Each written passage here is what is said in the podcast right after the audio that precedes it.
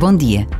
Celebra-se hoje o Dia de São Vicente, padroeiro da cidade de Lisboa. E o que liga intrinsecamente Lisboa a São Vicente é a chegada das suas relíquias ocorrida em 1173. O corpo fora levado de Valência, onde estaria na antiga igreja sob sua invocação, para o promontório sacro, hoje Cabo de São Vicente em Sagres. E conta a história que Enal trazia as ossadas do santo terá sido protegida por dois corvos, uma imagem que ficou para sempre associada ao símbolo da cidade.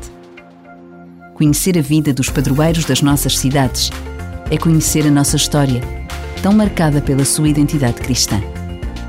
Por vezes, basta a pausa de um minuto para desejarmos conhecer homens e mulheres cujas vidas são verdadeiramente tocadas por Deus.